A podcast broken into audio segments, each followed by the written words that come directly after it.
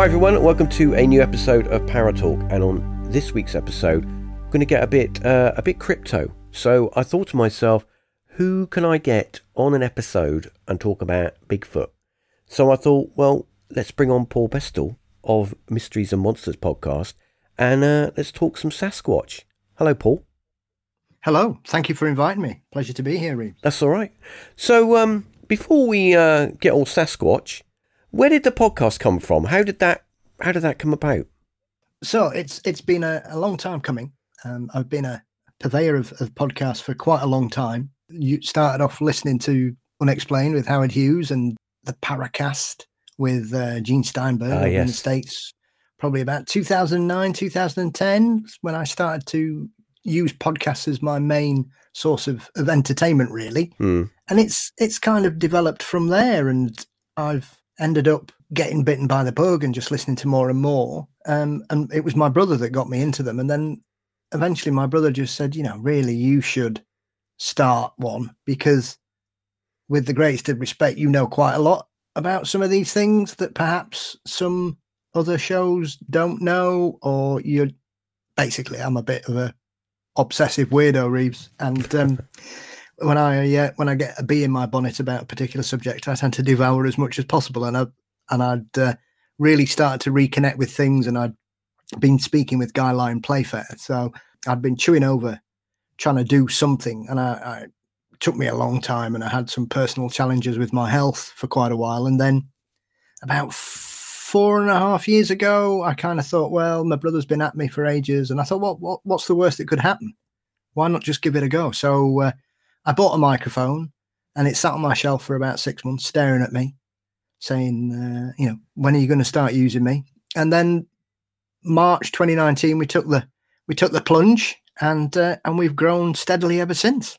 I have been listening to uh, uh, quite a number of your episodes. I do like a little bit of uh, a little bit of Sasquatch, um, Abominable Snowman, all that sort of stuff. I do like a bit of the old the crypto stuff. It really gets you thinking. But not only do you do your own thing, you're a part of uh, the Ghost Story guys as well, aren't you? Yeah, so I've been working on that since the beginning of 2021. So I've been doing that just over two years as well with with Brennan Store, um, who we'd we'd built a relationship up prior to this, as you say, in regards to one of the great things about doing podcasts in this particular field is being able to speak with people whose books or articles you've read or documentaries you've seen, and you end up building a connection and and even making friends with some of them, which is which is quite humbling when I think back at some of the people I, I asked on all those years ago, and uh, and now they will ring me or ask me to to help out and do things, which is which is something I often find deeply humbling. So um, I, I was invited to kind of help out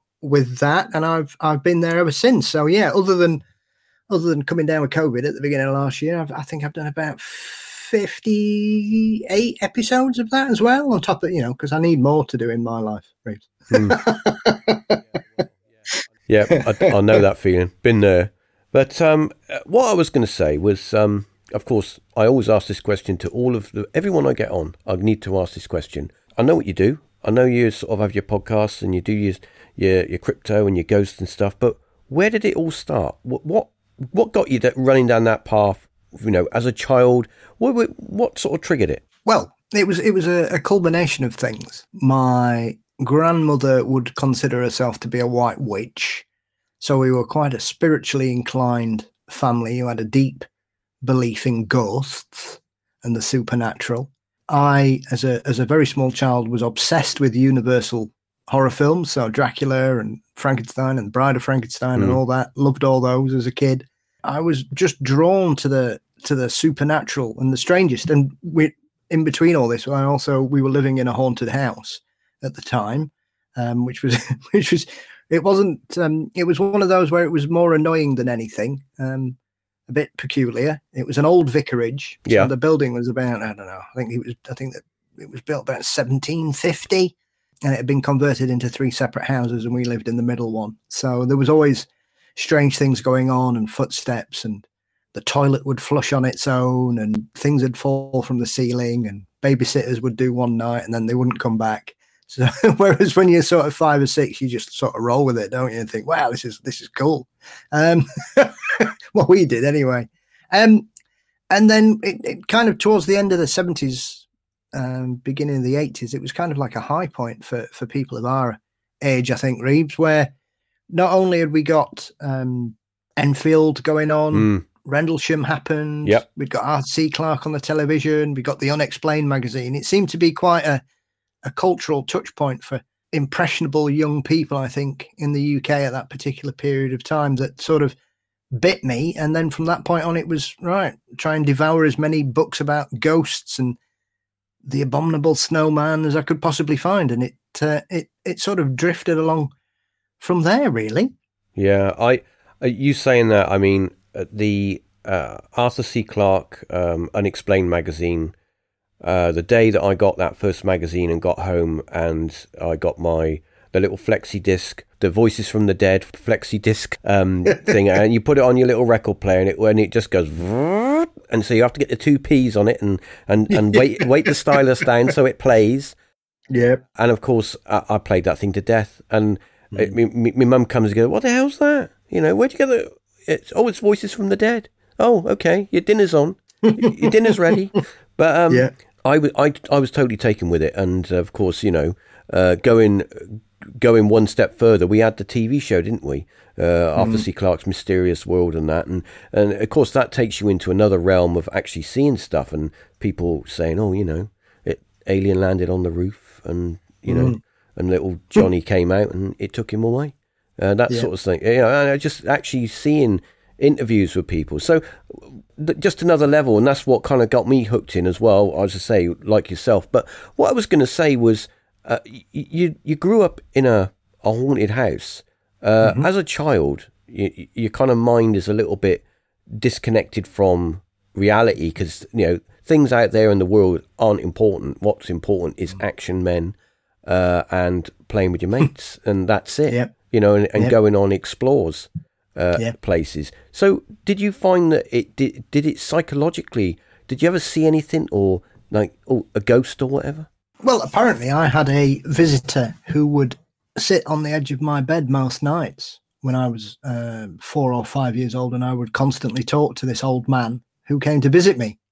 I don't remember much about it, to be honest, Reeves. Um, my mum and my stepfather remember it better than I do there aren't many. I'm not one of those people who's got sort of a a photographic memory mm. for, for periods of my life. There's not many memories that stick out at that period of, of time, really. I remember getting a car transporter for my third birthday and a scooter, and the time we found a giant worm in the front garden, and and you know, weird things that you remember as a child. Yeah. But, um, I remember it very, very vaguely, um, but it would tend to be a different entity or haunting to what was going on in the rest of the house. The old man wasn't where what was going on in the rest of the house because I could see him and I never saw anything else in the rest of the house. So it's quite peculiar that obviously they would hear me talking often on a night to somebody and just having very pleasant conversations about history, apparently. Well, that's uh, certainly different. You know, maybe maybe the ghost did, was a maybe they had, they had an interest in history maybe, yeah, and yeah, that's yeah. what he enjoyed doing in the afterlife. Who mm-hmm. knows? Mm-hmm. I, I think that when you're a child, uh, your your mind is completely uh, it's not polluted by all the things mm-hmm. that you get polluted with when you get older, and I think that your mind is more open when you're a child. I think that, mm-hmm. that a lot of things that we experience, you know, I had this friend, and uh, he had a he had a make believe friend, and everywhere we went, his friend came with him, and mm. uh, he used to talk to his friend uh, and he would say, "Oh, save some whatever. He's coming with us." And I'm like, "Oh, ooh, I can't see him." And he would, my mate would get really angry. He's there. He stood right next to you, and I'm like, "I can't see no one." So, uh, yeah. Um, so maybe he did. Maybe he was able to see beyond the realms of normal vision or something. I don't know. But I do think that kids are a little bit more disconnected from reality in a in a positive way, in a good way, as where mm. when we mm. get older we become more sort of uh, cynical, more kind of shuttered, and our yep. our kind of worldview is a little bit more uh, tainted in in a way. Yeah. Uh, not, I yeah. don't mean I don't mean that in a. I don't mean I don't mean to sound negative or anything, but you know, it, you get older, you get a bit more ang- every day that goes by as you get older, you get a bit more angry about things. So you know what I mean. so Absolutely. it, it does have an effect. It has a bit of a knock-on effect. Okay, so moving on. You're grown up now, Yeah, all right. You, you've done your childhood. You've grown up. you've left school, all right. Um, Mm. and of course, you, your thing is kind of um, cryptos and stuff like that. Where did that interest come from? Arthur C. Clarke and getting a book. The uh, what was it? The uh, there was the collection of books that came out at the end of the seventies that are currently just being re released. The Yeah. Hamlyn Yeah, I know the ones. Yeah, ghosts, yep. ghosts, UFOs, and monsters. Yep. Um, I'd never heard of of Sasquatch until I'd read that, and then saw the footage on Arthur C. Clarke back in oh, when was that? September nineteen eighty. Oh, yeah, it was got to be early '80s. Yeah. Yeah, somewhere around there. And so that kind of it just really I don't know why it appealed to me more than the Yeti. I kind of left the Yeti behind. But I, I like all hairy cryptids from around the world these days, especially the Yowie. I think is, has has become a, a firm favourite of mine as well. So it, it it's something there. But the strange thing was I kind of indulged in all these kind of things till I got to about thirteen or fourteen, and then it just it was something that I just completely put on the back burner Mm. for about 20 years Yeah. till my mid 30s. Um, I mean, I the one thing that I'd stayed with keeping an interest in was obviously during the mid 90s with the X Files and everything. Reeves, I really devoured a lot of things in that particular era, um, and and started reading the Fortean Times, which I'd continued to read all the way through. Whereas everything else that I was really interested in, like ghosts and monsters and hauntings and UFOs, just completely fell by the wayside. So until about 10, 15 years ago, I'd kind of left it all behind for about 20 years. So it's it just once I went back, I just had a, probably as, as more passion for for the whole range of subjects than I'd had since I was about 10 years old, I think. Yeah, I, I understand where you're coming from with that because when I um when I sort of became a teenager, my my brain kind of emptied and I just wanted to go and get drunk and go to parties and chase girls or whatever. Uh, and, Mhm. and that's all I wanted to do. I didn't have any interest in doing anything constructive in a way that, you know, reading books or whatever. That all that my interests kind of got shelved. And it was, uh, you say, uh, 20 years. I, I must have been in my mid 30s when I started to get an interest in it again. I, I happened to find some uh, books that my dad had given me that I put in a box somewhere. And Mm. uh, I kind of read them again and I thought, you know, this is interesting. And of course, you start to surround yourself with people that are like minded, and that, that kind of bolsters your interest as well. But um, I was going to say, when it, when it comes to things like Sasquatch and uh, the abominable snowman and things like that, we always think, well, they all live they all live in America, don't they? All the Sasquatches are in America, or they're in the uh, the jungles or whatever. Uh, they don't they don't live in England. But apparently, there's been lots of sightings of big hairy men in the UK. yeah. Um, I'm, I'm, uh, I view this with, a, I mean, this is the other thing about this. When, people think you talk about these subjects, Reece, they think you'll believe anything Yeah. or you'll just accept things. I am, regardless of my love of these particular subjects, I am still very skeptical of, of a lot of things I see and read across hauntings and paranormal investigations and cryptid reports and sightings of strange objects in the sky. So the UK has always had a history of people coming across hulking great shadows wandering around. Yep. And it's only recently that people say that they believe that they are seeing what they believe to be some kind of Bigfoot. Um, I wouldn't dispute as as someone that uh, finds fault with certain skeptical explanations about famous cases where people are just dismissed out of hand um i'm not going to go all in in there. The only possible explanation i can suggest for what people think they see is the the whole cosmic trickster vibe that's Mm, going on. Hmm. um because it's i don't know it's it's something i find i've got a real hard time with to be honest. That's not to say i'm right or wrong. However having heard some recordings of what people have said where it's clearly foxes i'm dubious i've i've know enough about the countryside and the creatures that live in it to know what certain creatures sound like in the middle of the night. Um, and uh, I've, I, it's a bone of contention. I know um, I have run afoul of some notable characters who are purportedly promoting the whole British Bigfoot theory. Um, so it's not something I give much time to. I shall say that. So I, um, well, you answered that question quite quite concisely. Thank you. so no, but I was going to say um, it is a new thing. Yeah, it is a reasonably new phenomenon. The UK uh, Bigfoot phenomenon is is a rather mm. new thing, and it's. I'm not saying I don't mean it. it you know, it, has been around for like a week. It's been around for a while, but it's yeah. kind of getting sort of uh, people are talking about it. And mm. um, of course, you know, we've got the hairy man sightings of um, Chase, uh, which mm-hmm. is a place full of, maybe we'll touch on that a little bit, but that's a place full of uh, weirdness in itself. Yes. Um, yeah. So, what I was going to say was when it comes to people and they have uh, uh witnessing uh, big, hairy beast men or, or whatever they might be, potentially, I'm not saying, I mean, that this is, you know, fact or anything, but potentially, could you think there could be a a paranormal factor at play? I, I don't understand sometimes, Reeves, why one explanation has to explain every aspect of it. Because, you know, and I, I once said this quite flippantly, but the, the more I think about it, the more sense it can make in certain cases. Is I don't understand if if you believe in the supernatural and you have an interest in hauntings. I have a big love of animal spirits and animal ghost encounters and people who have encounters with uh, departed pets or, or animals appearing in places that they shouldn't be, where they could only be a ghost. And I, I find it very odd that people are very happy to accept that Bigfoot might be some kind of transcendental creature from another dimension crossing over or some kind of alien visitor.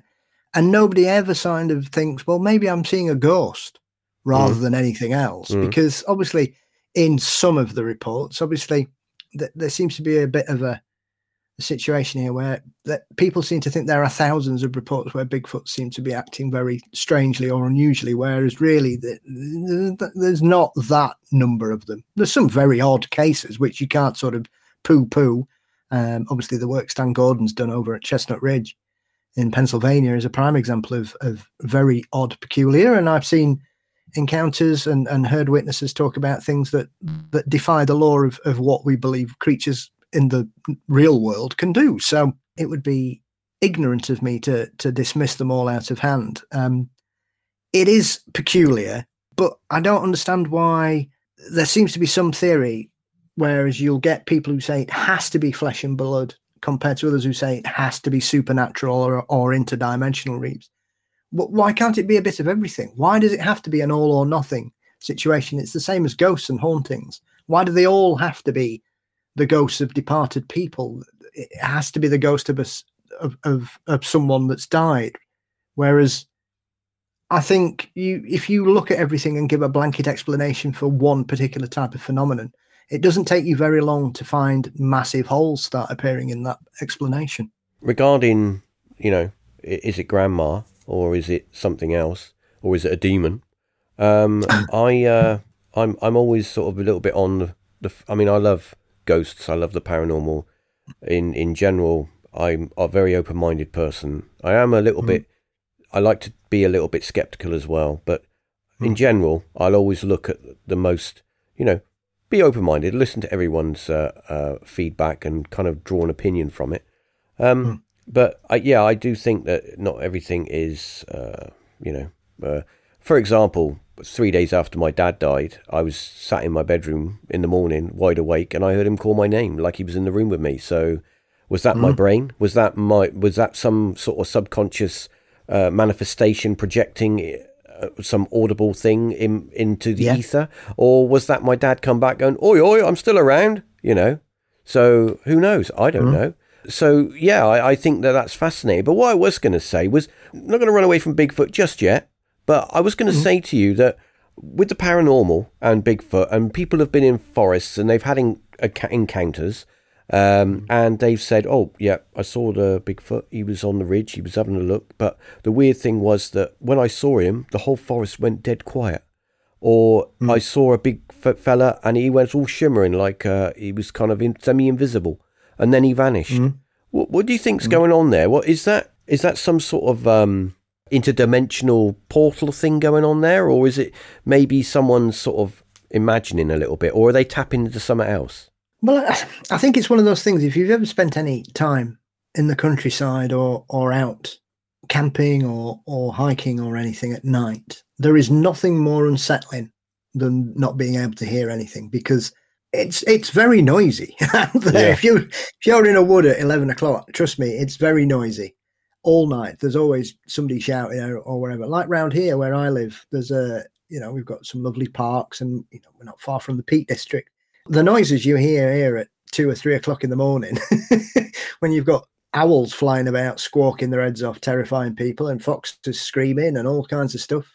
There's there's always something going on. So, as with anything, usually animals will go very quiet if there's a predator around. When you hear those kind of encounters where you where people describe the whole atmosphere changing, it's almost as if they're in some kind of sphere of silence. Mm. That's a pretty normal response from the animal kingdom to a predator because you don't want to alert them to that to your presence like I say, it's one of those things. When people describe certain aspects to it, you have to view that encounter based on what you're being told. And I think often, regardless of which side of the fence you're falling on, you can't explain it away just because it doesn't fit into what you think it is. You have to take it on its merits. You might not agree with it, you might not believe it, but you can't dismiss it just because what you're being told doesn't sit comfortably with you. Mm. When I think about Bigfoot, is one of the things I think about is is there like a community?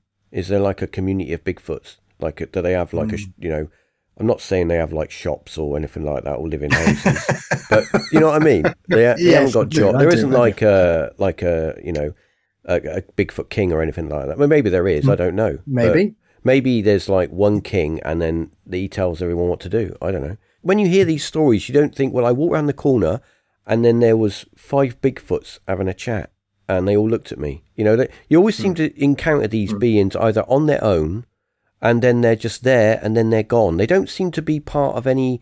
Like you'd think by now that a hunter or someone who knows the forest really well. I know the forests over in America are huge, mm. the national parks are massive, but you'd think that they might stumble on a like a community of them or like a hmm. village of them or something. I, I don't know what you'd call like a, a group of Bigfoots, mm. you know, that live together.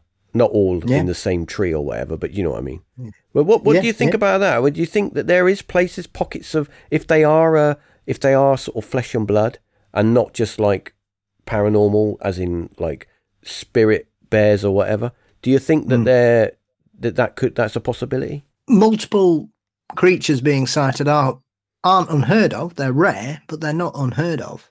It all depends on what type of creature you believe Bigfoot or Sasquatch to be wherever, whichever continent you're you're looking at, because obviously these spread the entire world, with the exception of Western Europe and Antarctica. Really, every sort of continent has a has a well established hairy biped wandering around of some description. We try to prescribe behaviors to creatures we've yet to really discover based on what we know. So people believe that Bigfoot's some kind of giant ape. Then you only have to look at how a an ape or or uh, monkey population works where they have hierarchies and they have social groups.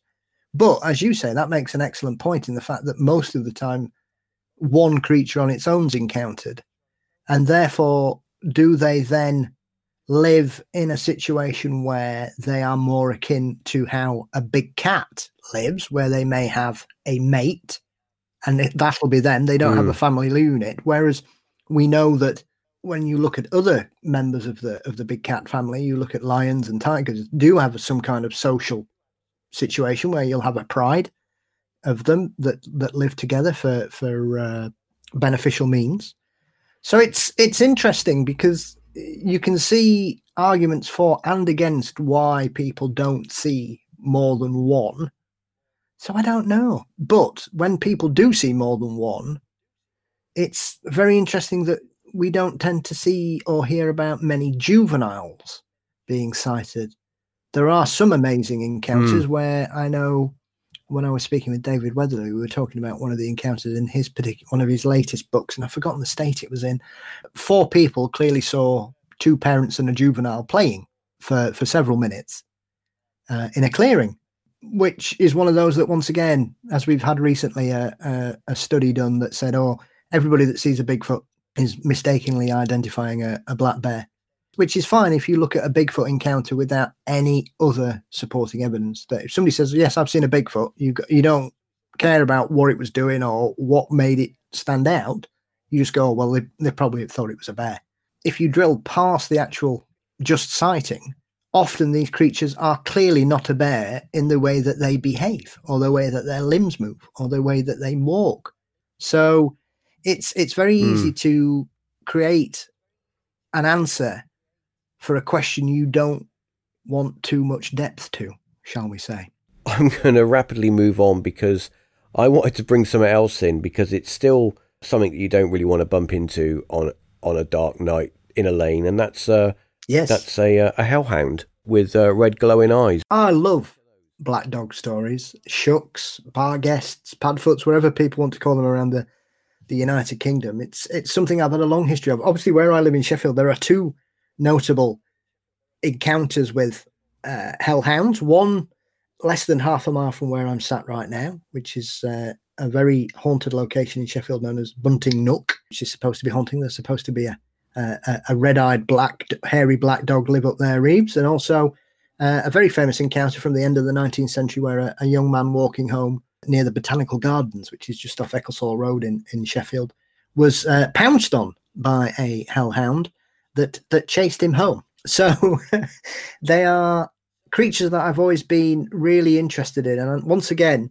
they're one of those things that I think used to be prescribed to the past and we kind of folklore dropped out of fashion yeah. and people didn't really talk about our wonderful history of of imps and goblins and the fae and mere people and boggarts and and black shucks and, and things. And I think over the last 20 years we've had a real revival in, in the UK and Britain in regards to going back to these wonderful collections of folklore and stories and looking into them and bringing them forwards. And and black dogs are something that seems to be really coming back into into fashion and and people are really sort of looking back at the historical records. So I just find them very interesting because there are little nuances to them that that are, are quite odd. Like some can't cross water, some won't go over a bridge some keep pace with people on motorbikes or people in cars see them and the and the dog seems to be keeping up speed. Other people say it guides them home, it protects them. So it, it's a real mishmash of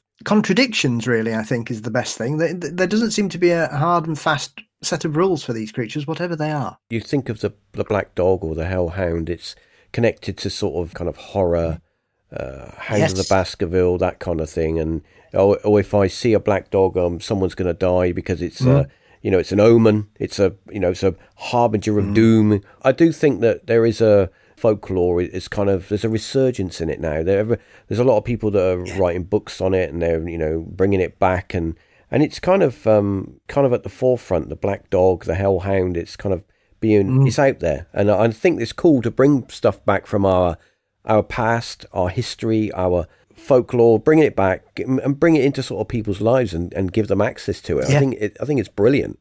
So I, I was going to add to that. I, I was going to say that with not only hellhounds or black dogs or whatever you want to call them, but what about things like mm. fairies and stuff? Because we think of people, uh, we talk about fairies and oh, the little the little fairy he's in the forest and and and he's a nice little man. And he, no, they're they're they're little angry. They're little angry gits that don't like you, and they'll lure you in the forest, and hmm. you'll become their slave, and you'll never get out of there.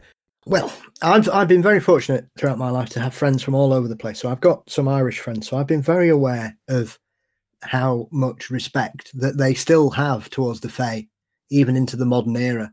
And I think once again they're one of those subjects that if you give it a cursory once over, you will think that they're all sweetness and light, and everybody bases their opinion on what they've seen in Disney films and believe that everything's Tinkerbell. But when you look, as mm. you say, but into the folklore and the story, very few people cross the Fae and come out of it well. mm. I don't think it matters which country in the UK you go to, be it Ireland, Northern Ireland, Isle of Man, Scotland, Wales, England. everybody's got stories about people who were stupid enough to try and double cross the Fae, and they usually come a cropper. Um, I mean, obviously, there are stories where they've been helped or supported. The famous story from Wales about the the the man who who married a uh, a, a woman of the Fae, and the only rule was that he wasn't to strike her three times, or she would just go. Ended up doing so, and she went and and took her took all his all his cattle with her back to the lake from where she came. People who've been fairy led in the in the woods or or tempted through little hmm. portals mm. that they'll see in, in hillsides and things. So there are numerous stories of, of these kind of things, but you only have to look at how ingrained the tradition is in Ireland, where people will still plough around hawthorn trees and, and leave them there, and people will divert roads because they don't want to be upsetting fairy forts. And obviously, we've had recent cases in both Ireland and Iceland where they've had road changes made so they don't cause any problems with the face. So, um, whether I believe in it or not, my understanding of the Fae has increased so so much since I started doing the show. Primarily because I, I knew next to nothing four or five years ago about the modern Fae. Now I know that there is a massive community of people who are really into this, who believe that even still into the modern era, people are encountering what we would consider to be the Fae.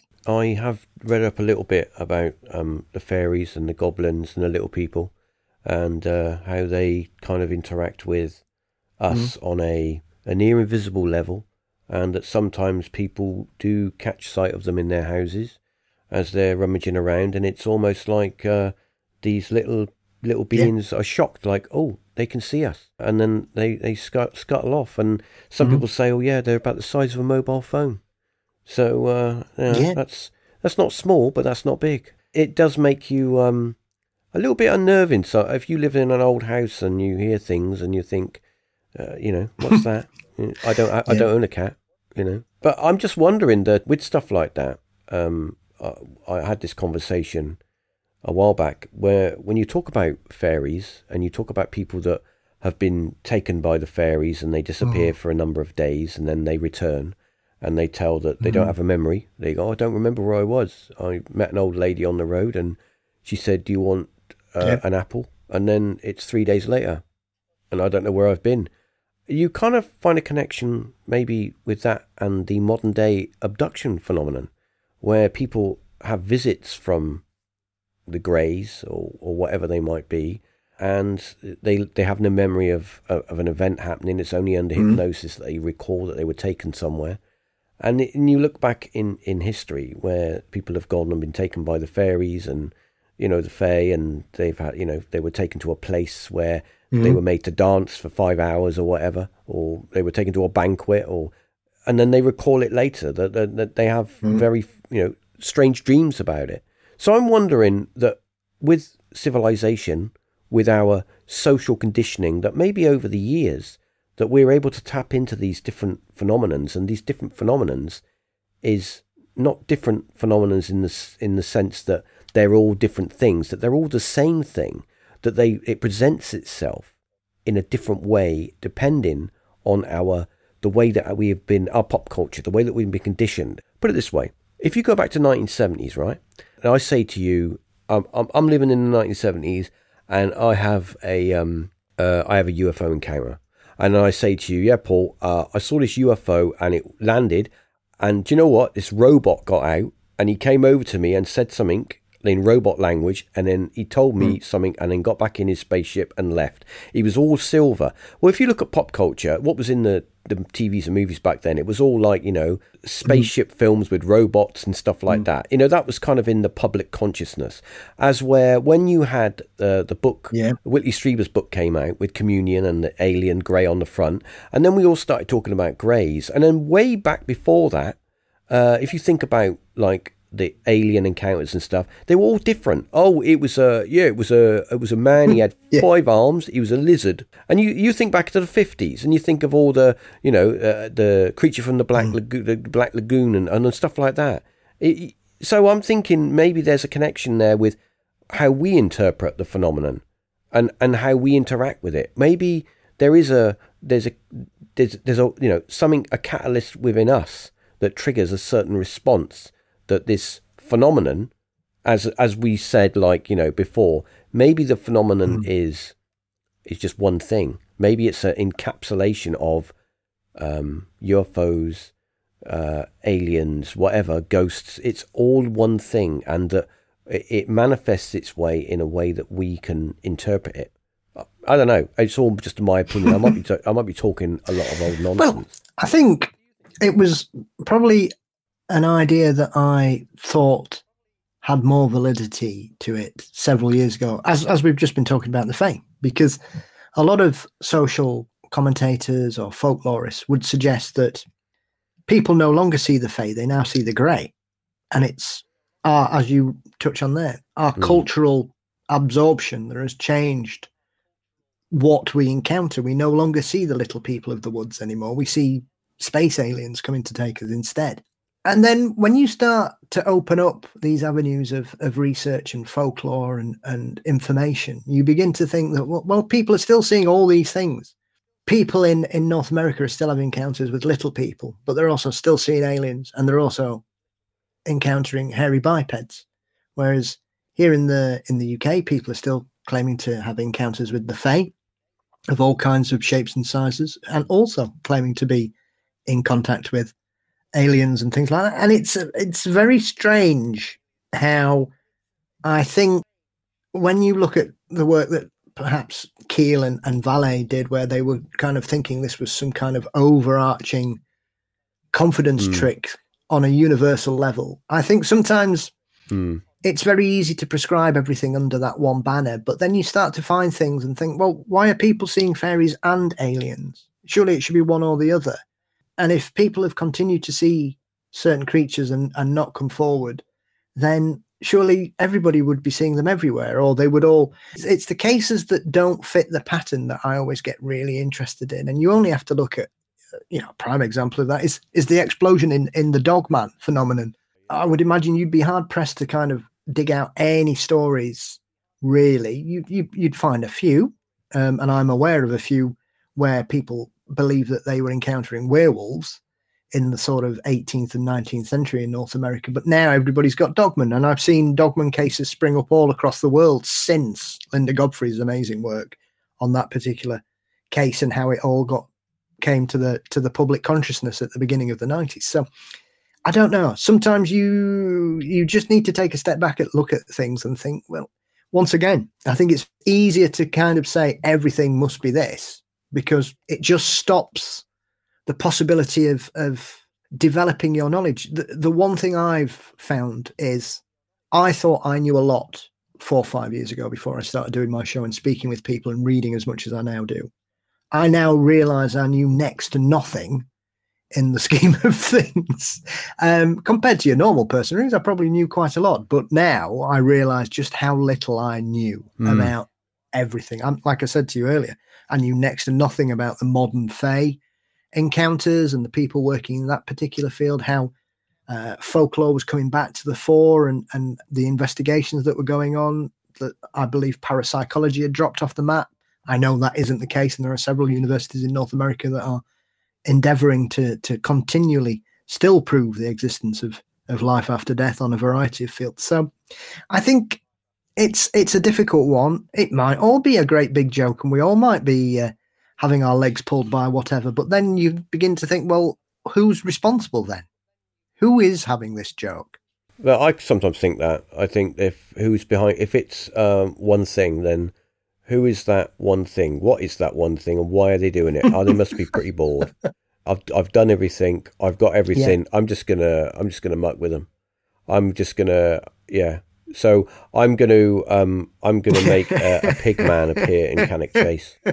It's one of those strange places that we've got in the UK. We've got two or three of these areas that are just, as, as my good friend Paul Sinclair would say, would be uh, extreme case high strangeness mm. of a variety of things. And Cannock Chase is one of those where you've got all sorts going on. You've got people seeing all kinds of strange things and you know weird cases that cover all kinds of the the, the Fortean phenomenon rings from UFOs to strange creatures to aliens to people hearing dis- disappearing time, time slips, people encountering the Fae. There's all kinds of weird things. You know, East Yorkshire's another one. You've got certain areas, certain places in Scotland that have got a reputation as well. So I'm, yeah, it's it, it it's one of those areas I've I've not been to it for a very long time. So I'm I'm overdue. Uh, primarily to probably to pay homage to the to the old stomping grounds of Nick Redfern more than anything, I think it's a fascinating place. Yeah. And it, I mean, what is it, 40 square miles or something of, uh, and they have, I mean, they've modernised it a lot now. They've got like a BMX, uh, not BMX, uh, what am I, living in the 1980s? Uh, they've got a mountain bike uh, trail there and they've got a walking trail. They've got, they have live music events, don't they now? They've got like a big live thing there. Yeah. Uh, so it is very modernised, but also it's very open, you can go off and wander. And yeah, people have had some weird stuff. People have seen Pigman phenomenon. Mm-hmm. You've got the uh, the poltergeist phenomenon. People have had things thrown at them. Strange lights in and around the trees. You've got mm-hmm. the uh, uh, dog a dog man as well. Dog man has been seen there, or something like that. And also large dog has been seen. So yeah, there's lots of stuff that's gone on there. So maybe there's a there's some sort of intersection there, but I, I don't I don't know. I mean, it's uh, there's so many things that are written about it. You get to a point where you think, well, what is someone making stuff up here? What is is this actually happening? But there's there is a lot of stuff that mm-hmm. goes on there. But before we end this episode, before we were rushing to the end, but I I do want to. There's one more thing I want to get your opinion on because it's one thing that I think that's um it, it's fascinated me for a long time, and of course uh, you know who I'm talking about. You're, you're going to know exactly the, the man that's at the forefront of this. But yep. people who vanish, people who go into the national parks in America and over here and all around the world, and they go or they yeah. die in very mysterious circumstances. What what what what's your what's your feelings about that? Terrifyingly creepy cases in, in all of that. I mean, it, it is one of those things. Obviously, David Paulides is is the person that's probably brought this forward in into the yeah into the modern arena. Really, um, there have been some incredible cases. I mean, the thing for me in regards to some of these is that some of them are just so baffling that you you just can't get your head around it. But I think once again, we also have to take a step back because there is this arrogance that we have that because we've got technology that we can find anybody we can we know everywhere we've mapped everything and we haven't really because it doesn't take you long to go as you were saying earlier about some of the forests in North America, are just vast expanses of land where you've no idea. You imagine trying to fly a drone over that in high summer, you're never going to see anything through the canopy, are you? There's, but it's mm. it's almost as if the earth swallows these people up, or you have the cases where people are found and their their clothes are missing, or items of theirs appear 10 miles from where the body's found and there's no evidence that that person's been to that particular site. So how's that got there? Or people start acting really strangely. I mean some of the cases really do put the creeps at you because i think in this modern era i think the one thing that scares people more than anything is is just disappearing. Because it it happens so often that we I think sometimes we just try to ignore that people disappear all across the world every day for a variety of reasons, Reeves. But sometimes it's the fear of not knowing the answer to what's happened that probably makes people so uncomfortable about that particular subject. I've kind of read about it for a number of years now, and I've obviously I've followed a lot of uh, um, mm. stuff that you know that's been out there on the internet and uh, the you know the the missing four one one films and stuff. And I think that uh, there are a lot of cases where people have fallen foul of maybe they've come across someone that they didn't need to come across, or they've come across a an angry am- animal or something, and they you know they've lost their life that way. But there are cases out there where people have mm. just seem to have just vanished off the face of the earth. Just they've yeah. run past someone, yeah. they've run around a corner, and then they've they've gone, they've vanished, and and then eh, they did they have these huge searches, and everyone searches everywhere, you know, down to the the square foot. They search everywhere, and then three or four weeks later, mm. the person's belongings or part of their remains turns up in an area where was researched previously, and and you think to yourself, well, how was that missed? And then the other strange thing is where a lot of these people's Yeah. remains turn up is near water. Mhm. And it's, you know, there's this water connection where that's unsettling as well because there's there's similarities where stuff like that is happening. And it's kind of like, like as you just said, one of the other un- un- unsettling things is where you they find people's belongings and it's almost like those items have been Yeah. put Mhm. placed there neatly before the person or they find people and they find their the person uh, after a period of time and the person's Yeah. clothes are all in the wrong or wrong way around or they've got the wrong Yeah. clothes on or it's you know it's Yeah. it's bizarre or little children go missing and they're found and they tell a story uh, that they met Yeah. you know the bear of the woods looked after me or uh, i was taken somewhere and you think well what you know what's going on here what these places are vast and and we we really don't know what's out there anyway paul i think we've come to the end of this episode i think we've i think we've covered pretty much every we've we've touched on every topic that i had on my on my list of things to talk about um, but what I was going to say to you, what's in store for your podcast in the future? What what what plans have you got, and have you got anything uh, like special lined up? Um, well, we're just going to keep trying to find interesting people to speak to. Um, I'm always looking for new guests or people I've not spoken with before. I, when I before I started, I had a uh, a list of people I'd always wanted on, to get on the show, and I've still got some pretty well known names that I've yet to have the chance to speak to. So uh, I'm going to keep trying to get those people on, um, and just continue to to keep doing what we do for both uh, my show mysteries and monsters and obviously my co-hosting duties in in regards to the ghost story guys but it's you know finding interesting subjects new people to speak with fascinating guests and uh, learning as i go Hmm, I, I know what you mean there. It's always good to get. Um, I do enjoy talking to uh, people that are like-minded, and I also I do enjoy uh, talking to people that also are podcasters, uh, investigators, or whatever, because they everyone brings a different dynamic to a conversation, and you really never you never really know what you're going to get. And uh, you know, you just put some questions on the table, and you think, "Let's see where we go from there." And it's, I, I do like those guests, but it is, it is difficult. It is difficult for everyone's so busy now. I think everybody's making up for not being able to sort of do anything for the past couple of years, and they're thinking, "Well, I want to do all this now, and I want to get it all done as quickly as possible." So, yeah, I mean, excellent. I mean, we'll keep doing what you're doing. Uh, I totally enjoy your shows and your episodes, you. and Likewise. I've, yeah, I mean it's it's it's good stuff, and as I say, it's uh, it's always good to sort of have uh, you know interesting guests on, and I'm sure you'll be back on another episode at some point where we'll do a catch up. I like to do catch ups with people and and see what they've been up to. So give it a few months, and I'll get you on again. But anyway, I hope everybody out there listening in Paranormal Land enjoyed this episode. I did. Uh, I say, Paul will be back at some point, and I say go check out his uh, his podcast. All the all the links uh, to all what he does is going to be in, along with this show. So uh, yeah. Anyway, just thank you again, Paul. Uh, thanks for coming on, um, and uh, until next time, speak to you soon. thank you very much. My pleasure. Humbled to have been invited and i've had a great time. Take care. Thank you reeves